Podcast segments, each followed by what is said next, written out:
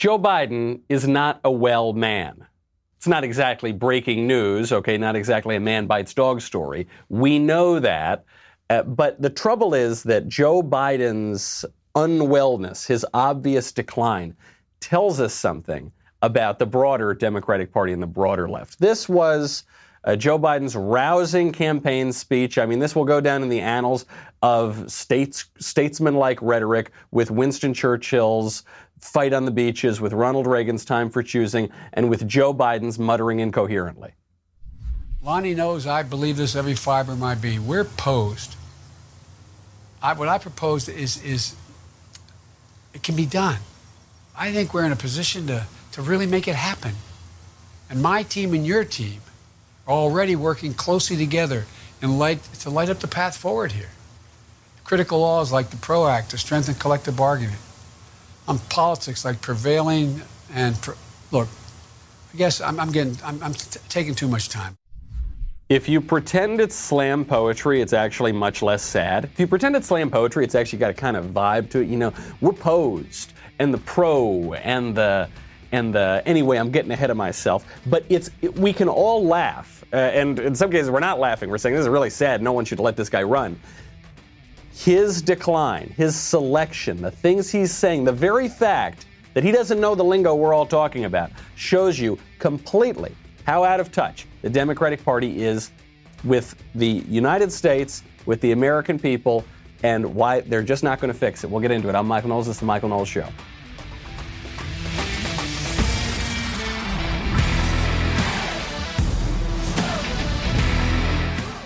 We're posed on this beautiful Thursday. Got to thank our friends over at Ring. You know, these days it's good to protect yourself. It's good to protect yourself against people who want to steal your stuff. And there are a lot of people out there these days who are doing that. Ring is on a mission to make neighborhoods safer. Their home security products are designed to give you peace of mind around the clock. Ring gives you protection at every corner. Video doorbells let you answer the door and check in on your home anytime. Very helpful to me. I travel, even with this coronavirus, I still travel. And Sweet Little Lisa is good with a, with a shotgun, but I want to make sure that, that uh, I can check in at any time. And it's great, even if you're in the house, even if you're at the office, you can check in and uh, just be be with your home, even when you're not at your home. Uh, with outdoor security cameras, you can check in on every part of your house, never miss a moment. Smart lighting brightens up blind spots. Make sure you always come home to a brightly lit house. Really a tremendous product. Get a special offer right now on a Ring welcome kit when you go to ring.com slash Knowles, K-N-W-L-E-S. This is my favorite thing to give away as a housewarming present to people for two reasons. One, it's really cool and it really helps you. Two, it's inexpensive and it makes me look like a cool guy. The welcome kit includes the Ring Video Doorbell 3 and Chime Pro. It's all you need to start building custom security for your home today. Ring.com slash Knowles, K-N-W-L-E-S. Ring.com slash Knowles. So you, Biden mutters incoherently, and that's not surprising at all. But he, he also mutters incoherently on public policy itself. So he mutters incoherently on the culture itself. And he's not exactly alone in this. What, what Joe Biden is showing us is it's not merely a process of uh, mental decline, you would say, it's a process of political decline for the left and for the Democratic Party. Joe Biden wants you all to know not only is he posed, but everybody is woked. All the talk the last 20 years about driving down the rationale for unions, all of a sudden, this phrase, this phrase everybody's been woked. Well, guess what? The rest of the working class people in America have been awakened and realized, whoa, why? Because I work at a fast food restaurant that I have to sign an agreement that I will not compete a non compete agreement that I will not go across town to another fast food restaurant and try to get a raise. What in the hell is that about? You know that phrase, everybody's been woked. People are attributing this to his mental decline, but it's not that exactly. Joe Biden is not the first Democratic candidate in recent years to not understand the popular culture, to not be able to meme, as we, as we describe about the left. Hillary Clinton, do you remember in, in 2016, she had one of the most cringe inducing political lines I've ever heard. This was when that app Pokemon Go was very briefly popular, and you'd walk around with your phone and collect Pokemon. Anyway, she was trying to make this cultural reference, and she had this line. She she uh, told you that you had to to take your love of Pokemon and bring it in to the election booth? Because we're going to have a lot of jobs jobs from building infrastructure to coding, creating new apps. I don't know who created Pokemon Go, but I'm trying to figure out how we get them to have Pokemon go to the polls. Oh boy, oh boy. Try try the veal, folks. Tip your waitress. You get it? Pokemon go to the polls. Take my wife, please. oh man, that is that would be too lame for like a 40s Borscht Belt comic. But why why does the left do this? Doesn't make a lot of sense because the left is the hip, young, woke, cool, right? So how come the left can't meme? And that th- this is an eternal question. It's at least a question that we've been asking ourselves for the last four years. The left always says they're the cool, hip, future political movement, and yet they can't meme. They can't tell jokes. They can't make people laugh with spontaneous humor on the internet. They have to go through these contrived institutions. The reason for this is because the left controls the entire establishment. They run, they run everything. We've made this point on this show before. They control the mainstream media, Hollywood, big tech, higher education, lower education, administrative government. They, they've got everything. Okay, the newspapers, right? Everything. And Hillary Clinton and Joe Biden are, are pretty good examples of this. So they can't meme because to meme is to subvert the establishment. To meme is to point out an absurdity of the establishment. I mean, this is in part uh, you could broaden this out not just to, from internet memes or these little one-off jokes, but humor more generally. Humor thrives on incongruity and absurdity and recognizing a certain truth that is not being talked about and pointing out that truth to highlight then how ridiculous the the mainstream established order is. But the left is the mainstream established order. They are the not only creators of the established order, they're the enforcers of the established order and so they can't be funny. It's why you, you think of of political correctness, right? People scolding you for telling jokes, for saying words, canceling Kevin Hart because he made a joke 10 years ago. The left has this problem, and they're trying to work it out now. And Joe Biden is just an, an egregious example of, of the failure of trying to work this out.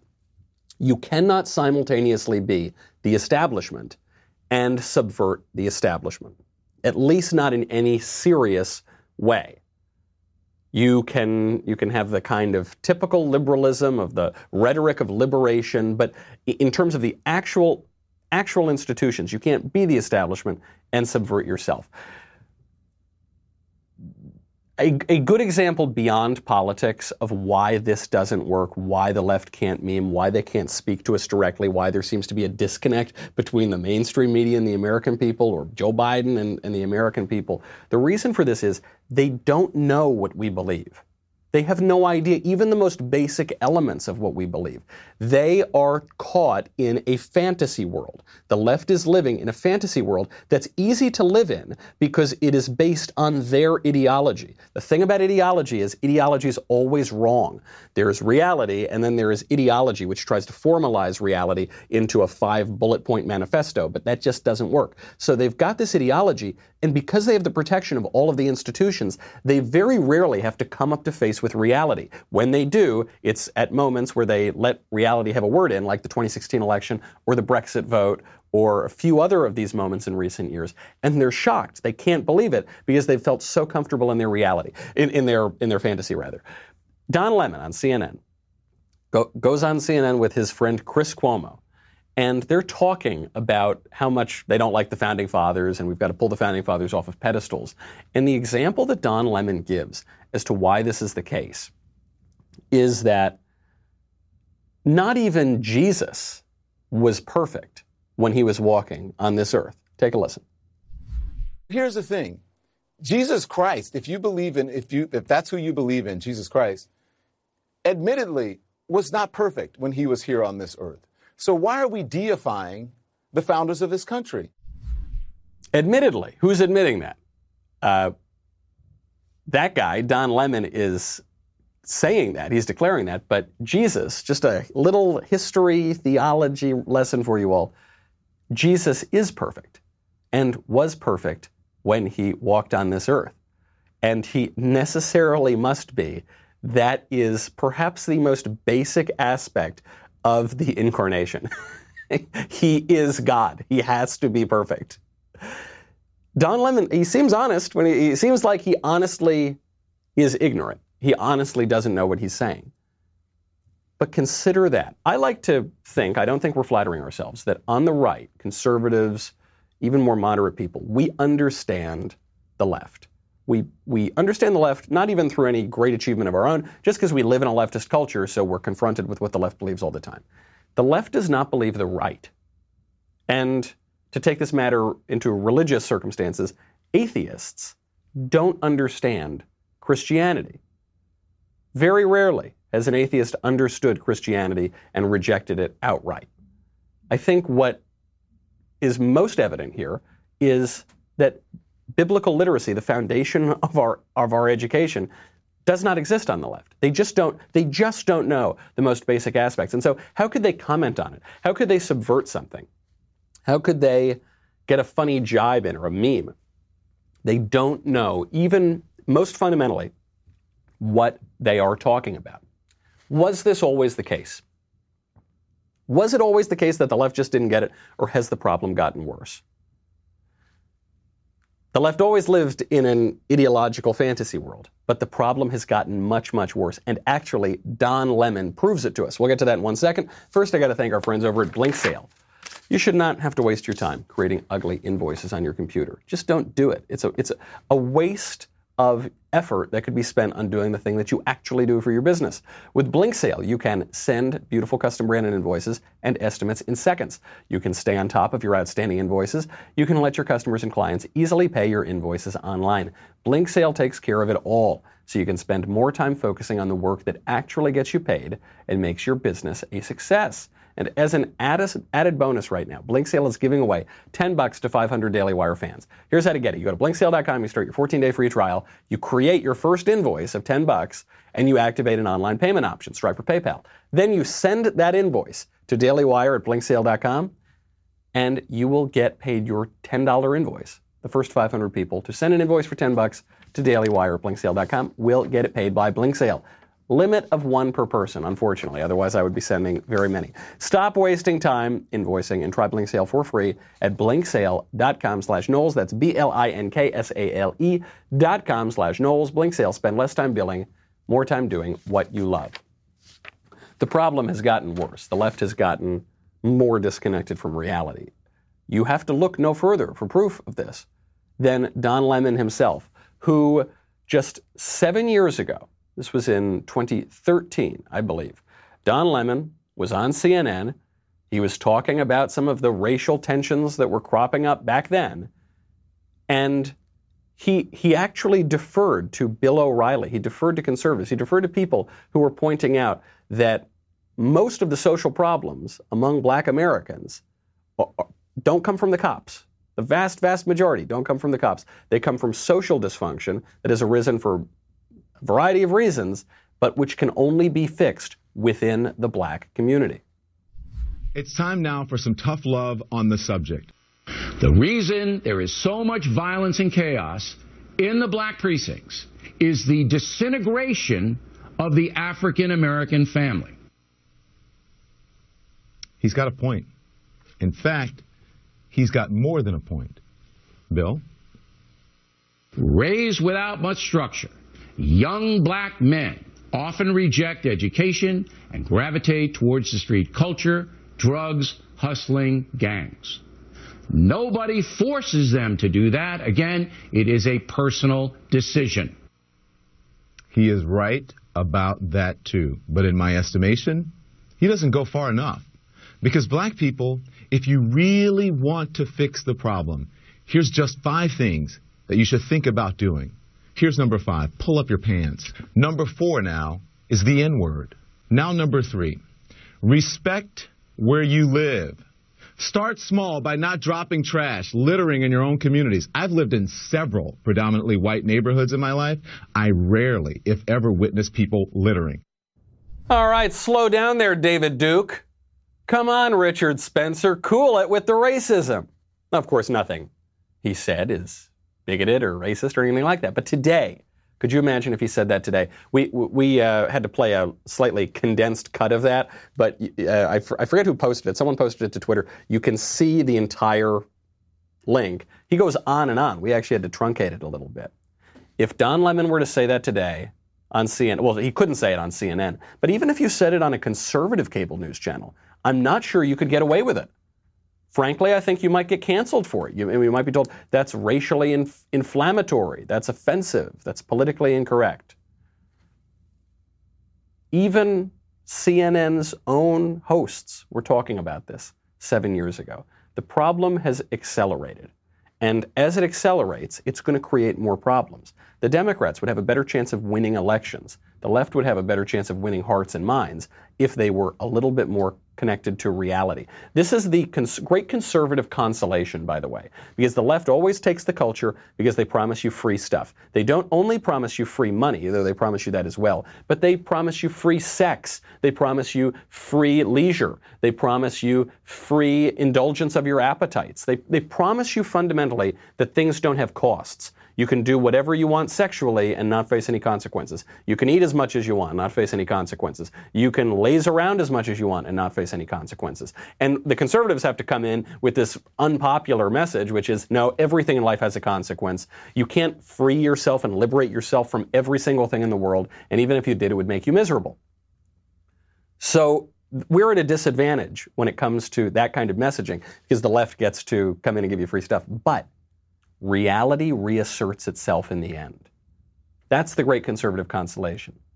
Because when the left gets so completely disconnected from reality, people know that. And we joke about that and we laugh about that and we send memes around about that. So no matter what they're telling you in the mainstream media, and I think there are things that the Trump campaign can fix, and I think they got to reopen the country ASAP where the left is going to have a real advantage. Actually, that's another great example. There's now no scientific reason whatsoever for the lockdown. The lockdown was meant to flatten the curve so that we could spread out the cases, not overwhelm the, health, healthcare system. We're nowhere close to overwhelming the healthcare system. We never got close. We never even got close in New York. We had empty hospitals in New York and an empty hospital ship in New York.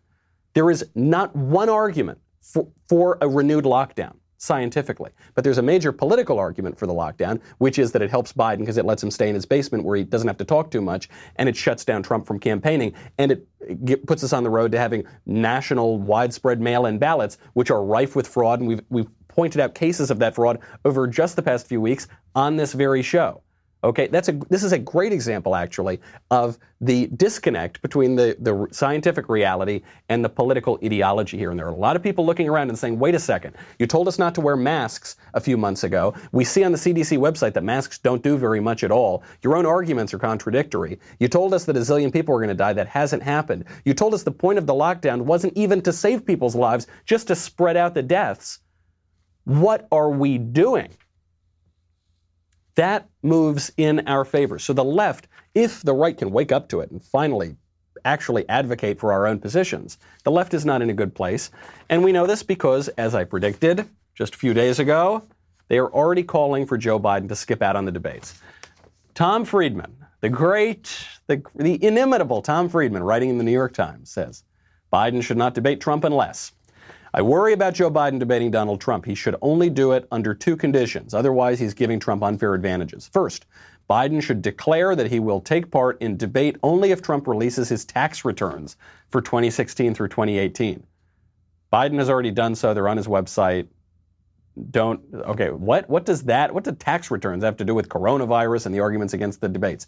Nothing. They just know that it's going to put trump in a very difficult position because joe biden has been on the government dole his entire adult life and donald trump has is a businessman so he's obviously got complex finances and they just want to open up some new attacks.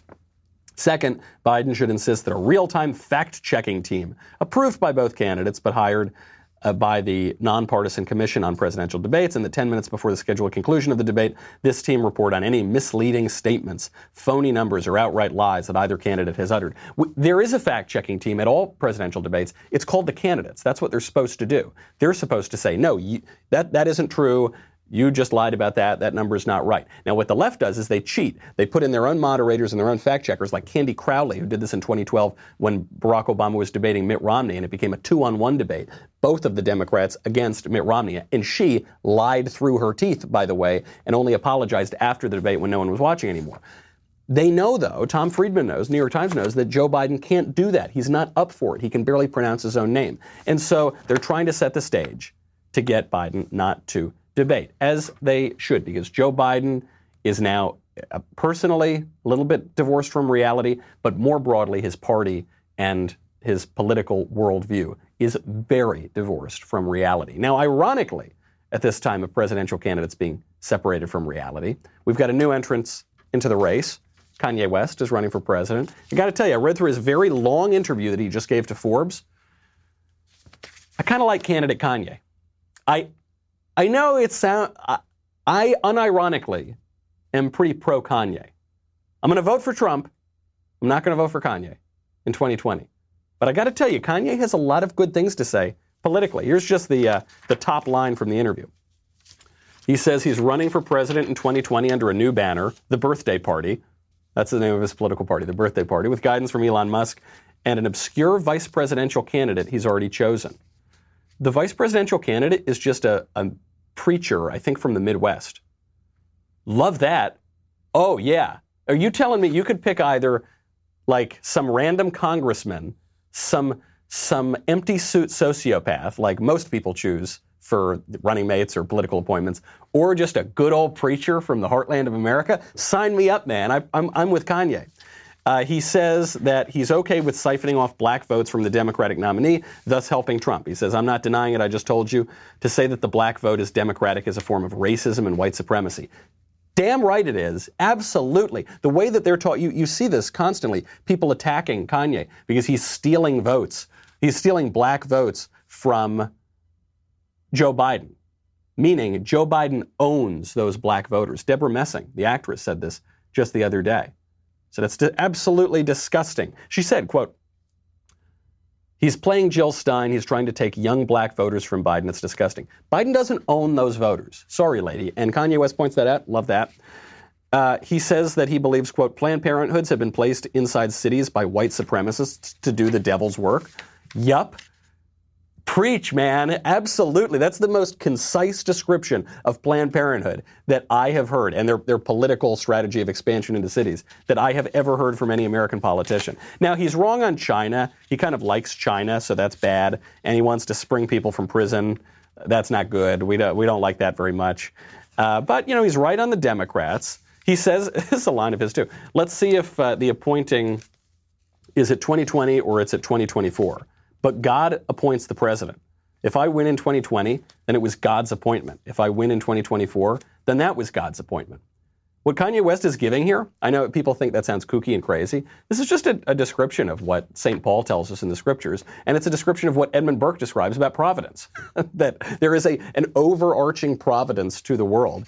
Uh, great stuff. I dig that. I like, he, was, he, he says that we need to pray. We need to pray for freedom. It's all about God and we need to stop doing things that make God mad. Yeah, man, that's like my political philosophy.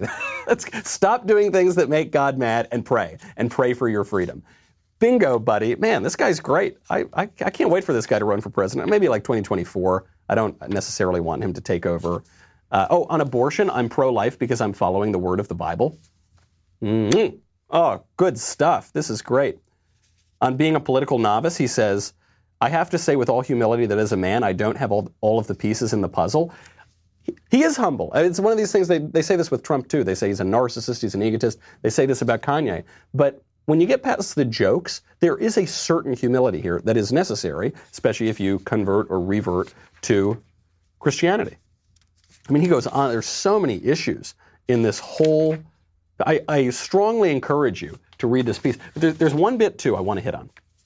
Just one last bit at the end he was asked about his policies, and he says, I don't know if I would use the word policy for the way I approach things. I don't have a policy when I went to Nike and designed Yeezy and went to Louis and designed a Louis Vuitton at the same time. It wasn't a policy, it was a design. We need to innovate the design to be able to free the mind at the same time. Yes, that's right. That's my view of, I know, that's my view of politics, though. We have been caught in this technocratic, egghead politics of just managing spreadsheets, what Edmund Burke might have called the sophisters, economists, and calculators, who he derided.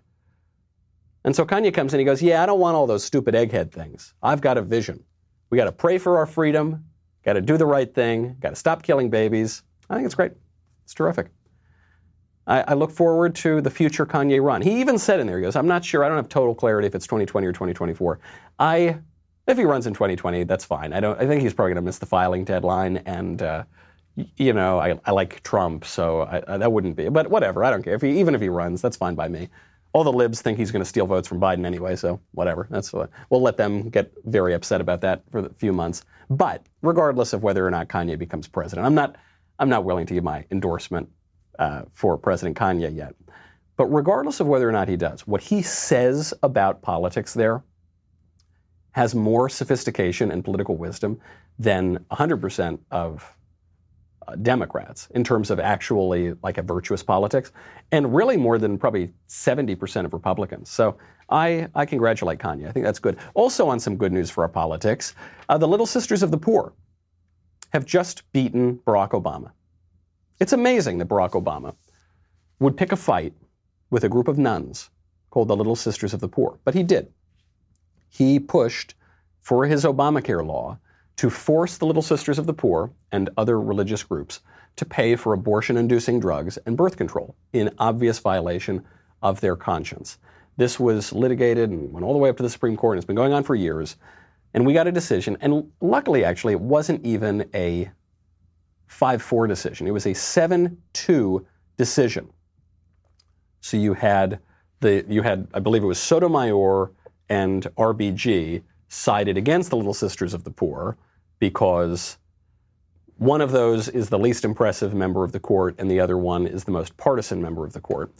And you had Kagan and everyone else, but Kagan, probably the most notable liberal, go over and side with the Little Sisters of the Poor. There, there's just no argument here. I mean, it's not even close. Obviously, the federal government should not force nuns to pay for abortion inducing drugs.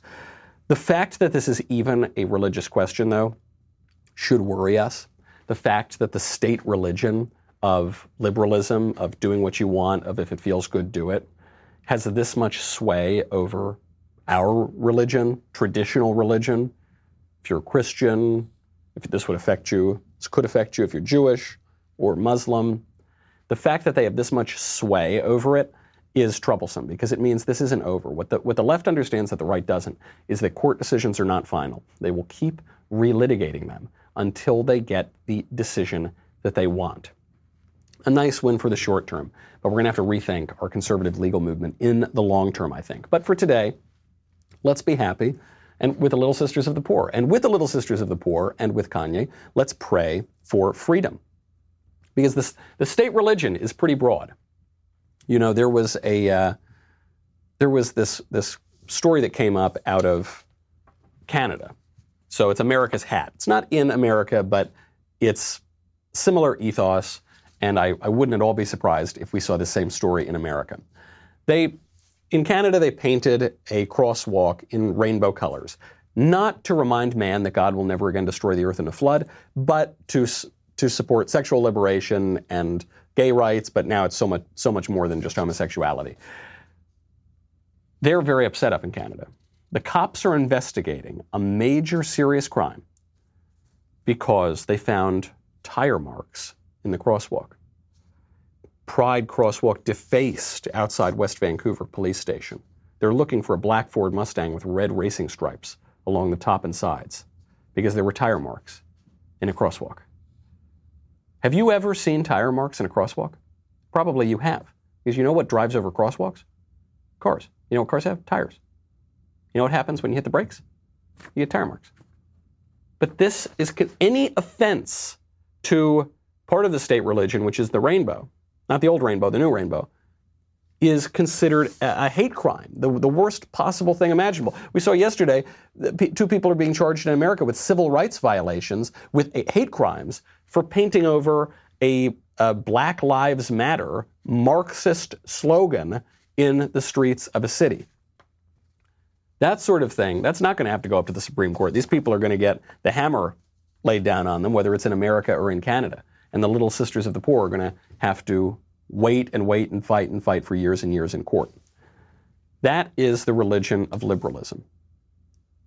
Even, uh, even this is one story. I mentioned it a little bit yesterday on Ben's radio show, but I have to get to it before we get to the mailbag.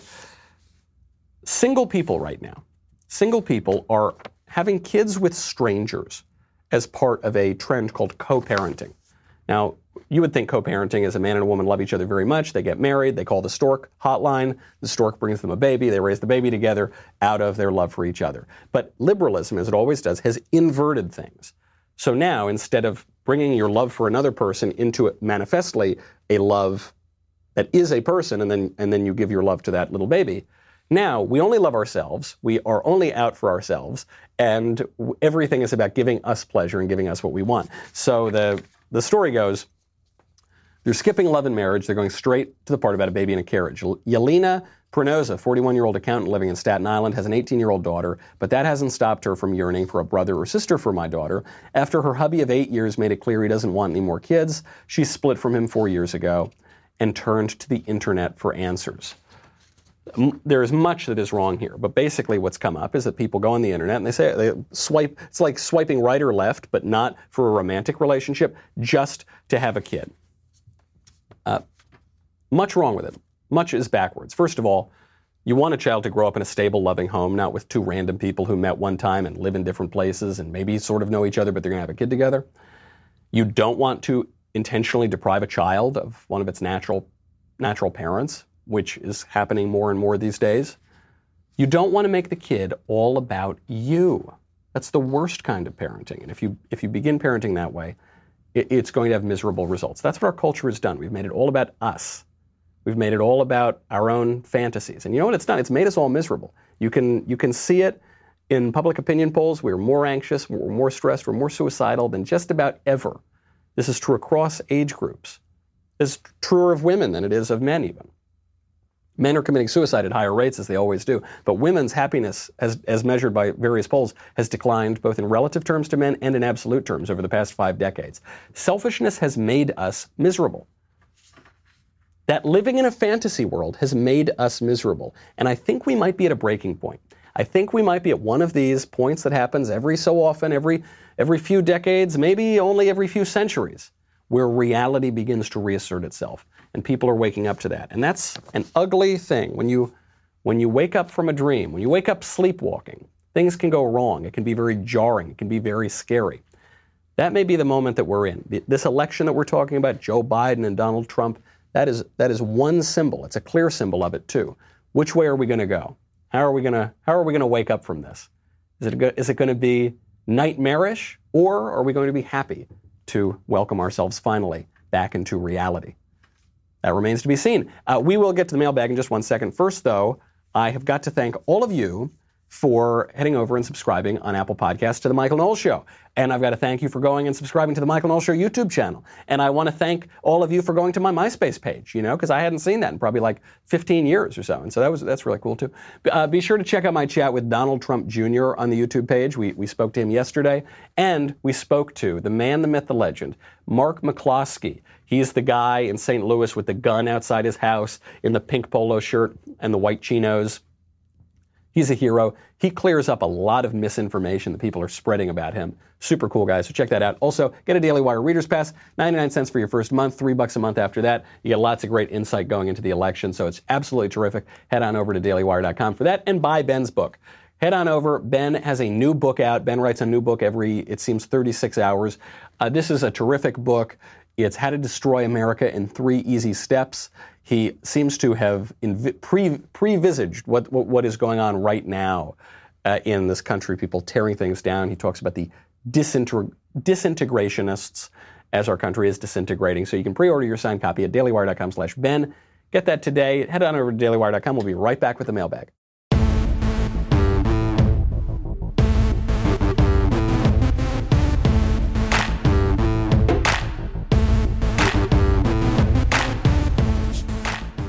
First question from Josh. Mr. Knowles, Why does the left seem to only discuss right wing straw man arguments when discussing conservative positions?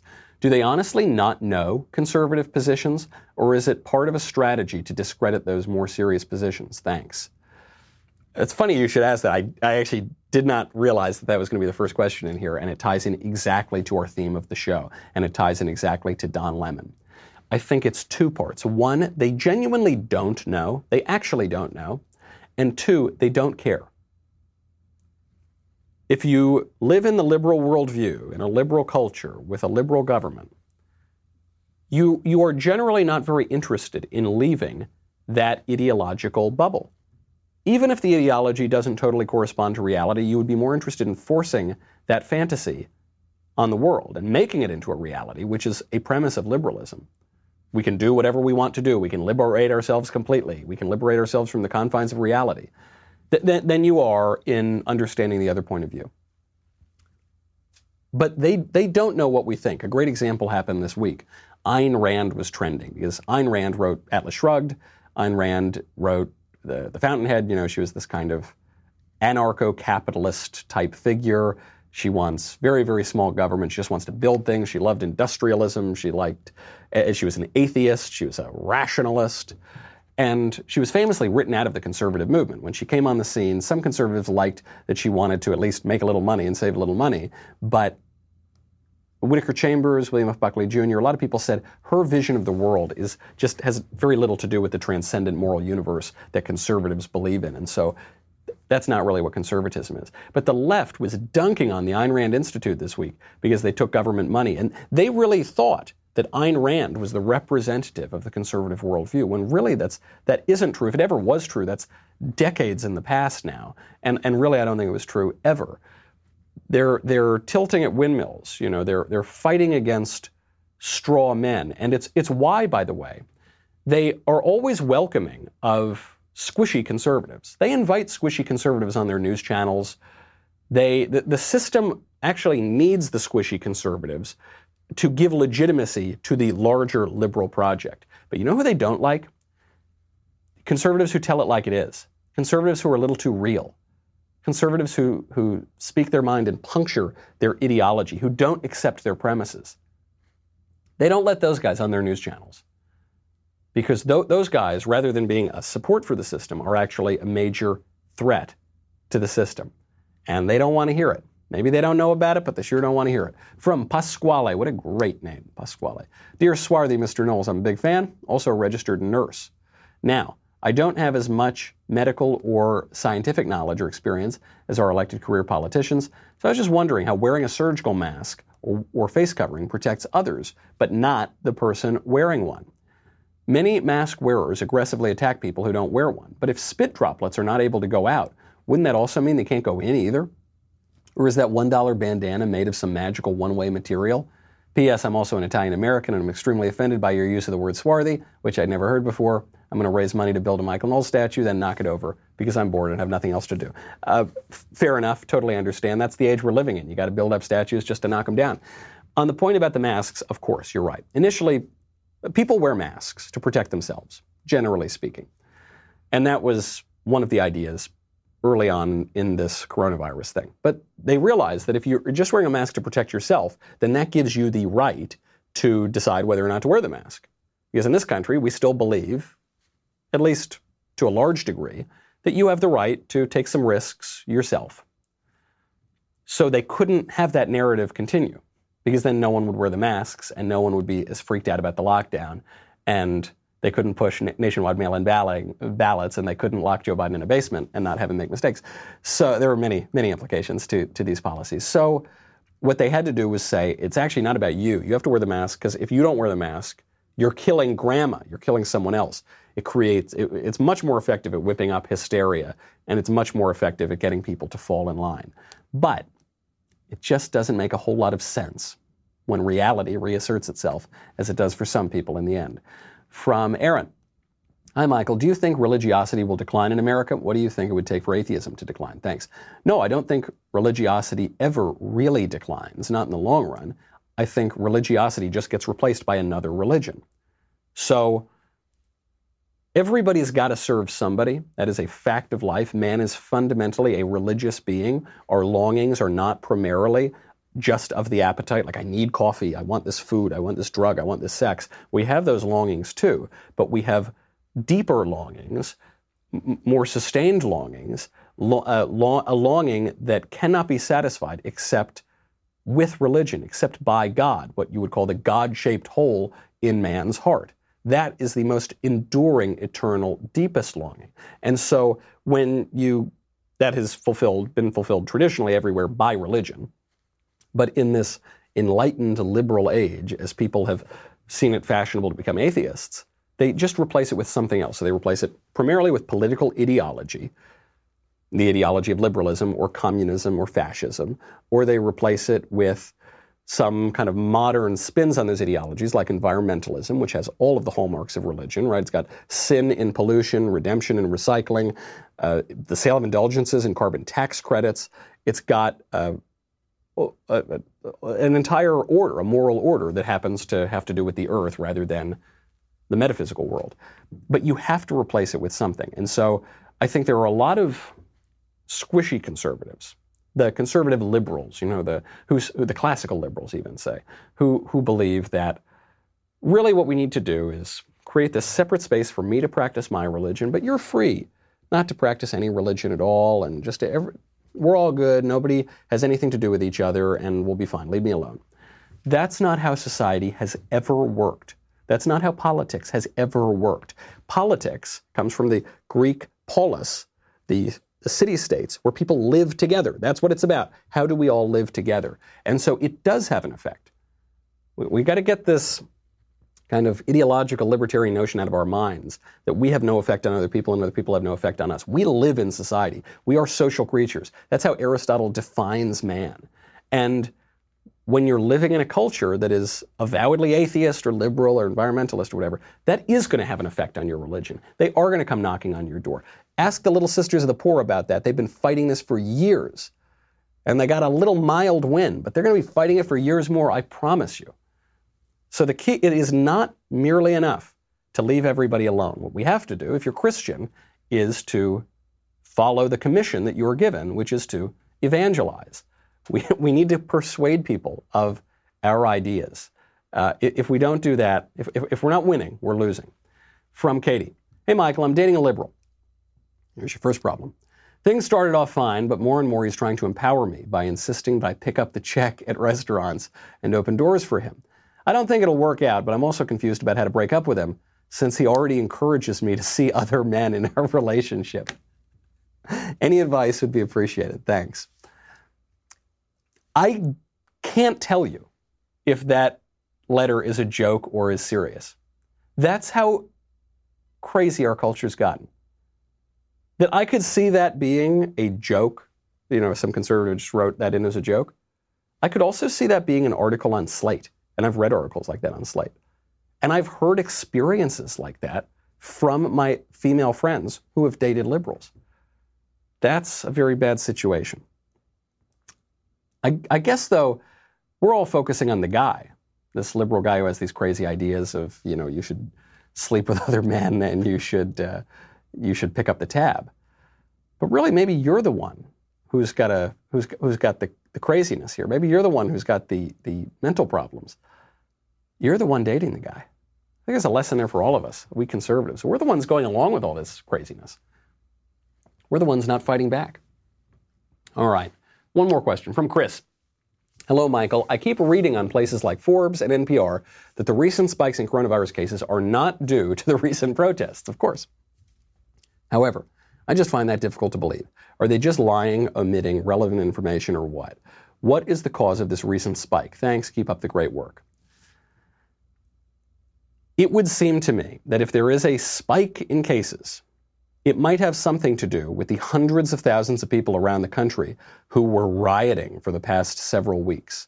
The fact that public health officials, quote unquote, want to tell you with a straight face that the virus can discriminate between political worldviews, and it knows that it's going to attack and spread among the conservatives, but not among the leftists, that is ridiculous. And the people who say that have no credibility. and the scientific establishment that's been wrong at every turn about this virus has no credibility. I, I think the, the virus is in many ways, it only occurred to me actually doing this show today. The virus is in many ways one of these incidents that is hastening the final confrontation of, of at least this era between illusion, delusion, and reality. Because we're looking around and we're saying, you told us 2 million people, 2 million Americans were going to die of this thing within weeks. That didn't happen.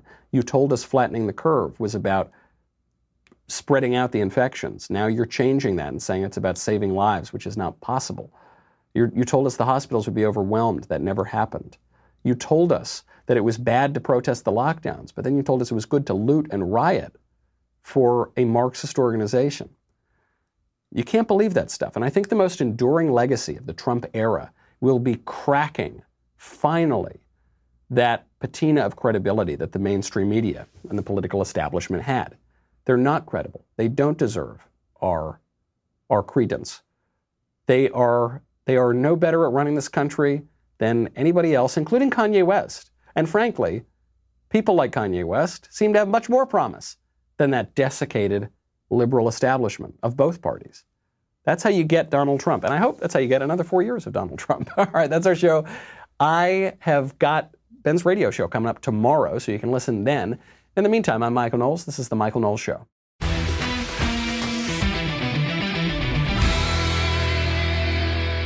If you enjoyed this episode, and frankly, even if you didn't, don't forget to subscribe.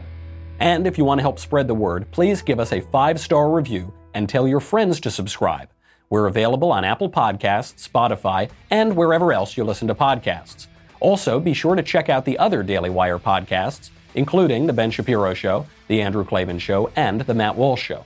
The Michael Knowles Show is produced by Ben Davies, executive producer Jeremy Boring. Supervising producers Mathis Glover and Robert Sterling. Technical producer Austin Stevens. Assistant director Pavel Wadowski. Editor and associate producer Danny D'Amico. Audio mixer Robin Fenderson. Hair and makeup Nika Geneva. Production assistant Ryan Love. The Michael Knowles Show is a Daily Wire production. Copyright Daily Wire 2020. You know, the Matt Walsh Show, it's not just another show about, about politics. I think there are enough of those already out there. We talk about culture because culture drives politics and it drives everything else. So my main focuses are life, family, faith. Those are fundamental, and that's what this show is about. I hope you'll give it a listen.